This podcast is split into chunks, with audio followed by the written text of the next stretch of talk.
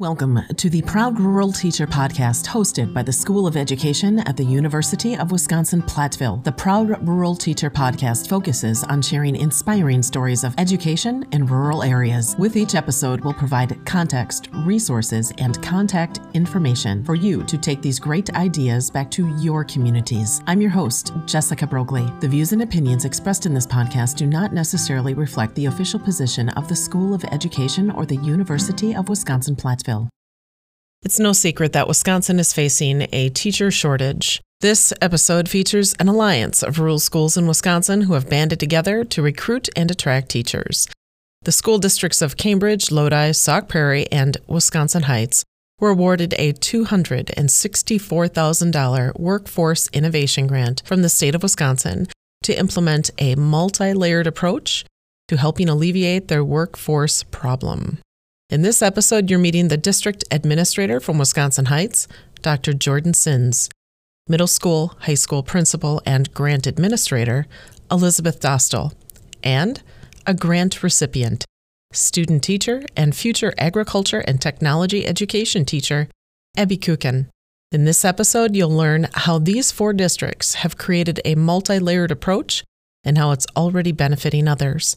Districts like Cambridge, Lodi, Sauk Prairie, and Wisconsin Heights are setting a new trend.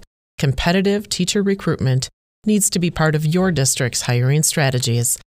Listen to this episode to hear how they created the Grow Cooperative, and be sure to check our show notes for links. Thanks for speaking with me this morning, District Administrator Sinz. Let's talk about Wisconsin's teacher shortage. How has that impacted your school district? Yeah, well, there's certainly a few ways that come to mind immediately. Um, I would say that as we've posted positions over the last uh, five or six years, we have seen uh, the pool in terms of the number of candidates uh, continue to get smaller and smaller. I mean, elementary positions where earlier in my career, it would not be unusual to get, you know, 50 to 75, if not more applicants. Uh, at this point, we're probably seeing around 15 ish applicants for like an elementary position. Uh, some of the harder to fill areas, uh, special education, um, you know, CTE type uh, positions. Uh, we'll be lucky if we have two or three uh, certified candidates. And in one instance, uh, business education, actually, we had a teacher leave mid year and we posted that position. We're unable to fill it for the remainder of that school year and then actually we're unable to fill it for the next year as well. Um, so our district has actually been working with uh, Madison College, and any business ed courses that our students want to take, uh, they're having to take through Madison College uh, because yeah, we basically went a year and a half without being able to to find a business ed teacher. Um, one thing I will say though, I mean the, the pool has definitely gotten tighter, uh, but one thing that we've seen as a district, and I don't know that if this is you know similar in other districts but we've actually seen um, an uptick in applicants with experience from other districts uh, who have applied to work in wisconsin heights. So you know we maybe are only getting 15 to 20 elementary ed uh, applicants at this point compared to 75 or 100 uh, years ago. But at the same time uh, we're getting a handful of applicants that have you know relatively significant experience in other districts um, and I think a lot of that's probably in this post Act 10 world that we're living in. A lot of the um, post employment benefits have gone away in districts. So those incentives to stay in a place for, you know, 25, 30 years really don't exist anymore.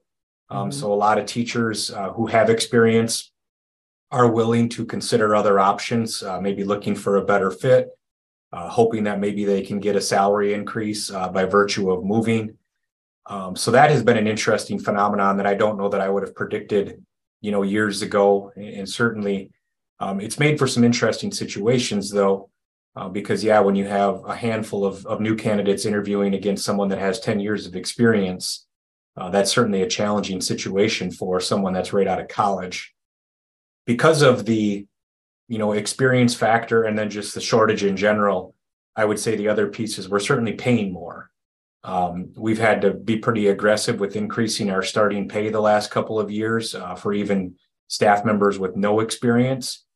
Uh, but then, if we are able to hire um, individuals with experience, Um, you know, instead of hiring someone at the bottom of the salary schedule, we're potentially hiring someone that's in the middle to the top end of the salary schedule because they're coming to us with 10 or 15 years of experience and oftentimes a master's degree as well.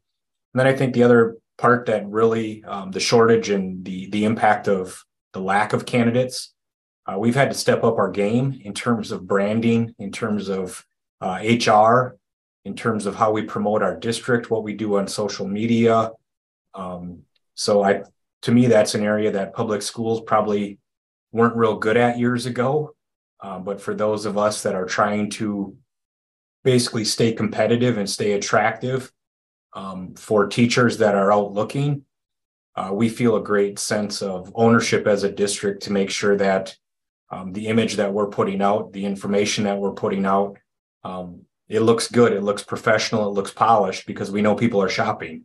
Um, and as much as we're looking for them, uh, they're they're shopping around and deciding which district they may want to work in. So I think that's another thing that, you know, maybe is an unintended consequence and that people wouldn't have uh, predicted.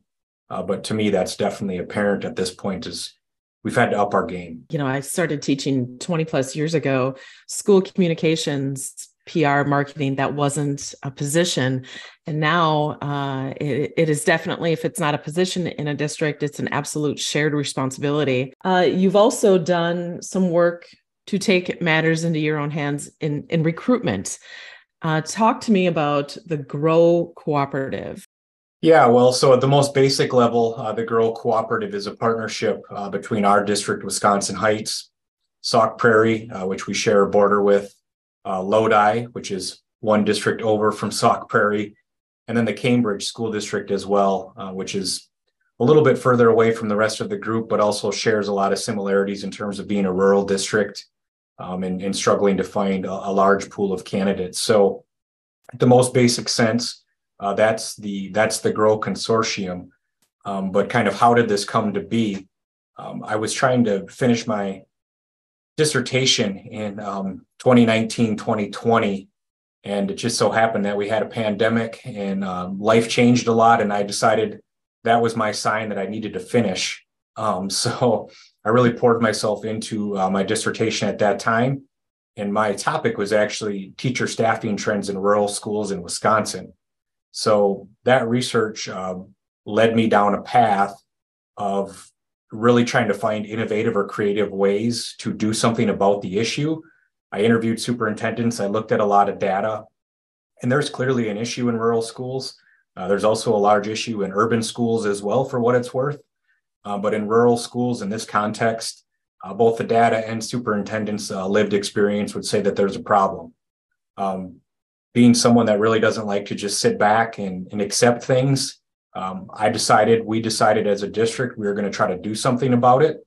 We analyzed research as a part of our process and trying to get the grant off the ground. And, and the research was strong in the fact that individuals that attend uh, high school and that grow up in rural communities are more likely to want to come back to rural communities. And then from a teaching standpoint, they're also more likely to stay uh, because we don't just have a recruitment issue, we have a retention issue. So we decided as we were trying to get the Grow Cooperative off the ground uh, that we were going to target our own students in our rural communities and try to incentivize them entering into the profession and then incentivize them staying in the profession, uh, but then in our rural communities. Um, so at that time, uh, myself and then our principal, Liz Dostal, um, kind of came up with the idea of trying to partner uh, with schools in our region uh, that were rural as well, and that we thought had kind of an innovative mindset and would understand of what we're trying to do and want to be proactive like we were. And that's what led us down the path of Sauk Prairie, uh, Lodi, and Cambridge. And really, with the program uh, in our cooperative, uh, we have kind of a threefold, I would say, approach to trying to stimulate the pipeline, get kids into our districts, and hold on to them. So, one part of the approach is trying to get more uh, field experience for our existing high school students so doing some job shadowing and working with our teachers as juniors and seniors and really promoting that as an option. And then the second part is a scholarship program. And for there's scholarships for seniors who are then leaving high school and going into college that are $1,000 scholarships. There's $2,000 scholarships um, for students that are like sophomore, junior status in college. And then there's actually a $10,000 scholarship available for uh, junior, senior status students who are in the field of ed, uh, in their program of study, and will be student teaching in like the next year. Uh, so this year we actually funded in the fall, we funded our first uh, five $10,000 scholarships, which was an awesome experience.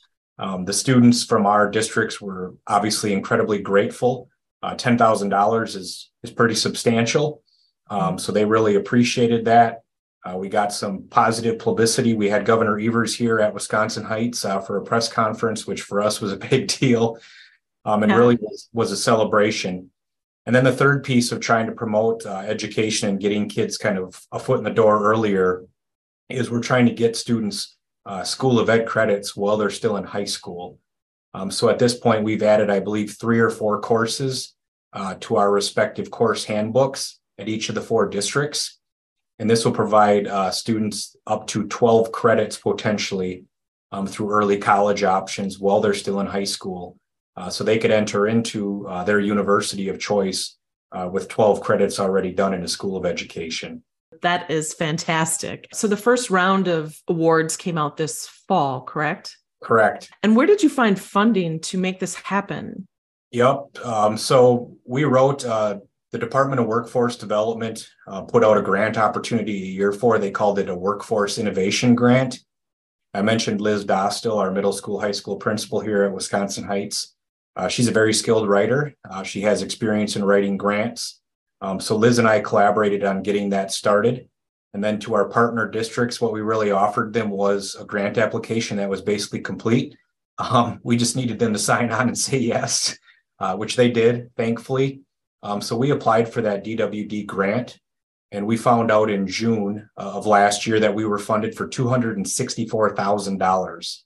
Um, so that $264,000 uh, has served as kind of our seed money and then each of our respective districts uh, has committed uh, approximately $22,000 in our budget for the next two years to then keep this going for at least like the next five or six years. The hope, the vision is that we experience success, uh, that we're able to bring, uh, grow graduates back to our districts and we have good experiences. Our school board sees the value in this, our community sees the value in this and that we're then able as districts to continue to fund the program. Uh, because yes, between the scholarships and the early college credits, uh, there is an investment that the districts need to make. Uh, but that's another thing that once again came out in the research is schools really have not done a whole lot historically uh, in terms of investing dollars in talent. We had this captive pool that just came to us, and that's not the case anymore. Uh, the private sector has been spending money to invest in employees for a long time through paid internships and other things. And it's probably time that education comes around uh, because we don't have the pool that we used to have. And with that, he enlisted in the help of middle school, high school principal Elizabeth Dostal, as she had significant grant writing experience. Tell me uh, your experience with grant writing and why uh, you decided to take this on because no doubt uh, grant writing is a massive undertaking on top of everything you're already doing, right? Uh, yes. and consumes several hours of your days and nights. Talk about that. Uh, so, before I was a um, high school principal, I was a director of instruction in a different district, and um, I worked with a grant writer in that district, and we would co- co-write grants for um, Department of Defense. And so she helped teach me how to write a good grant. And since that time, I've been writing grants on my own for the districts that I've been in. Um, I've been reading grants for the Department of Education at the federal level since the early 2000s. So whenever they have a call for peer reviewers, I will answer the call. And if I'm selected, I read grants for them. Um, so I like to do that process because you get to see what's going on in different parts of the country. What are some trends in different uh, educational settings? And then it always gives me the opportunity then to come back to my own district and apply what I've learned. So that's my background and interest in that. Uh, in regard to this current grant that we have from the Department of Workforce Development, the Workforce Innovation Grant, um, my district administrator was uh, writing his dissertation and I was his editor. And his topic of his dissertation was teacher retention and quality. And when the Wisconsin Innovation Grant Program application was released, I said we should apply because this is exactly what your dissertation was about. So, and that's what we did. And how difficult was it to write? Um, I'm still in contact with the grant writer that I used to work with, and version 12 was the winner. that gives me an idea. It yes. uh, so uh, certainly well worth it as uh, students are already, or future teachers, pre-service educators are already benefiting uh, from your hard work and innovative spirit. How is the grant um, managed? So I am serving as the grant uh, director or project manager. Um, and we started, we were awarded the grant in uh, July, and we offered our first scholarship, which was five $10,000 scholarships to teacher candidates that were graduating either in December of 2022 or May of 2023. And so though we sent applications out to all schools of ed within Wisconsin um, and asked them to advertise to students who were pre-service teachers who were going to either be student teaching in, in the fall or student teaching in the spring. Um, we did prioritize uh, students who had graduated from one of the GROW districts, but we also prioritized certain certifications because we knew that there were certain things that we did need looking ahead to this spring of 2023 hiring season. Um, so we had 62 applicants that first round in August from all over the state. Wow. And we ended up awarding four of those five scholarships to alumni of Wisconsin Heights, Lodi, and Sauk Prairie um, school districts. And then we had one applicant that we, uh, she is a Fort Atkinson alumni, but she is uh, majoring in agriculture education. And one of our districts in our co- cooperative knew they're going to need an ag teacher this spring. So we made the decision to award her the fifth scholarship one more recap how what is the division of awards? Because you you do give some for uh, what i would consider underclassmen uh, and then it kind of goes up from there. Uh, talk about that that scale but then also um, the expectation of giving back in those later years. Yeah so um, each high school in our in our consortium which is lodi sauk prairie cambridge high school and wisconsin heights high school um, is going to offer one senior scholarship for a, senior who is declared major in education, and that's a thousand dollars. And then we offer 10 alumni of our high schools renewable educational scholarships, and those are $2,000 each. And then um, on this next round, which is we're currently in process on, we are going to offer seven $10,000 scholarships. Wow.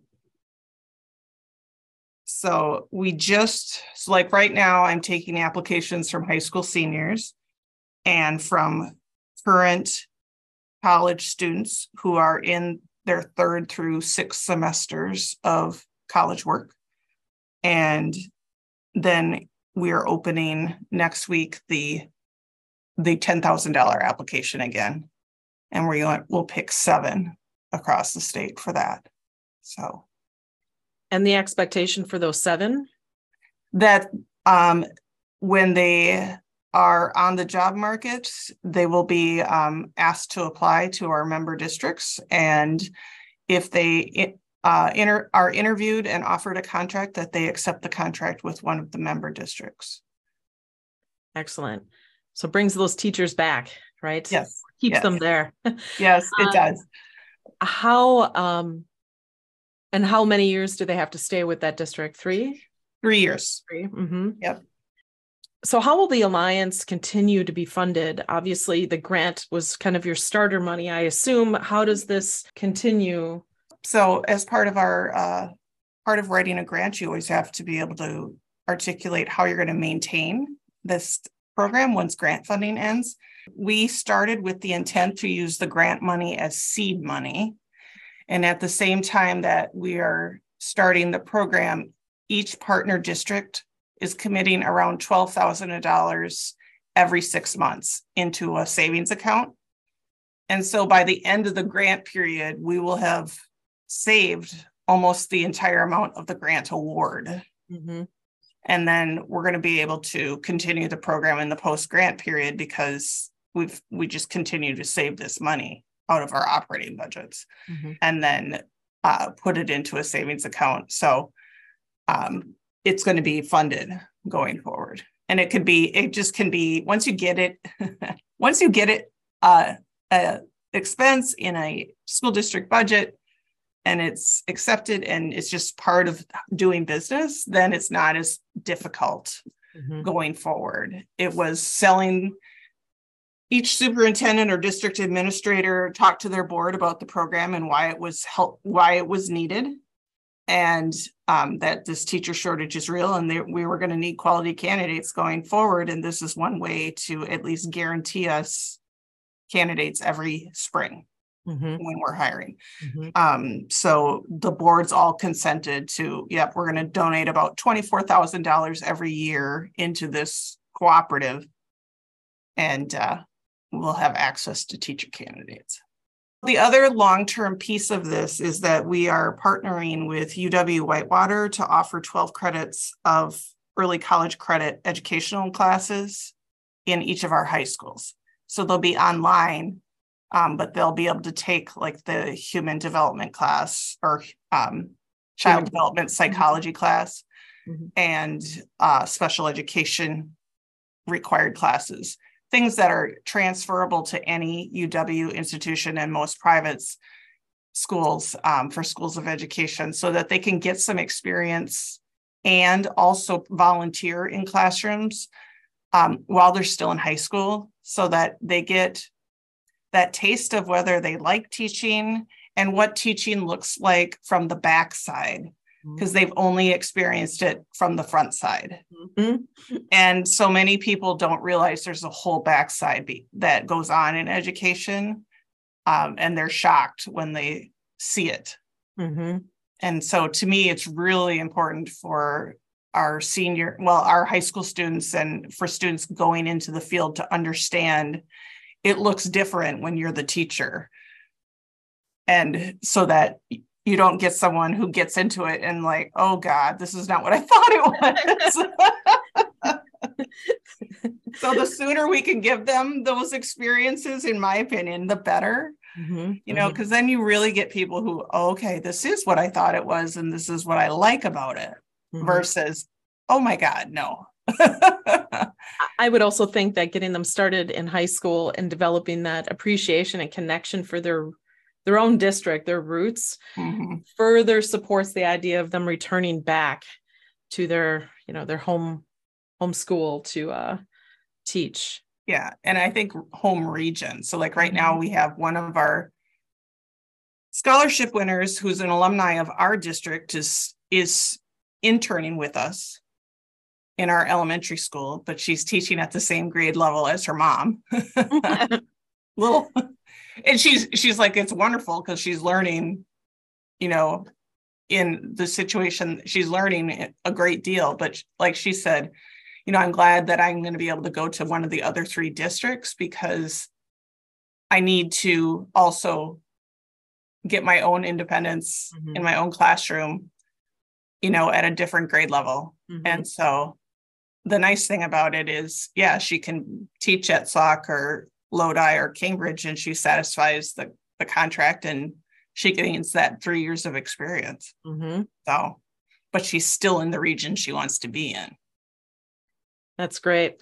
It seems like such a holistic approach with regards to starting early, wrapping around the student before they graduate, and then further supporting them as they begin their undergraduate, um, with the potential for you know a really outstanding support in in the home stretch when when money is incredibly tight Mm-hmm. Let's end this episode with a grant recipient perspective. Abby Kucken is one of the recipients of the $10,000 Grow Scholarship. Uh, I think it's important that you hear firsthand from her how this scholarship has impacted and propelled her into the home stretch of her undergraduate career. Be sure at the end of this episode to look back at our show notes at proudruralteacherpodcast.com for some helpful links. All right, Abby, uh, thank you for meeting with me today. You're a pre service educator in your last semester of college. Uh, let's talk about where you're from and where did you go to school? So I am from Fort Atkinson, Wisconsin. So I graduated uh, K through 12. I went there. Um, and then I chose UW Platteville for my studies. So now I am just getting over the hump. I'm uh, student teaching in Lodi right now and I'm super excited to get out in the classroom. And what are your certifications going to be? I will be duly certified to teach agriculture as well as tech ed uh, from birth to 21. The Grow Alliance came up on your radar. How did you find out about this opportunity? So, as a college student, you get about a million emails a day. So, usually you just swipe through them. But also, as a college student, when you see something that says free money, you open it.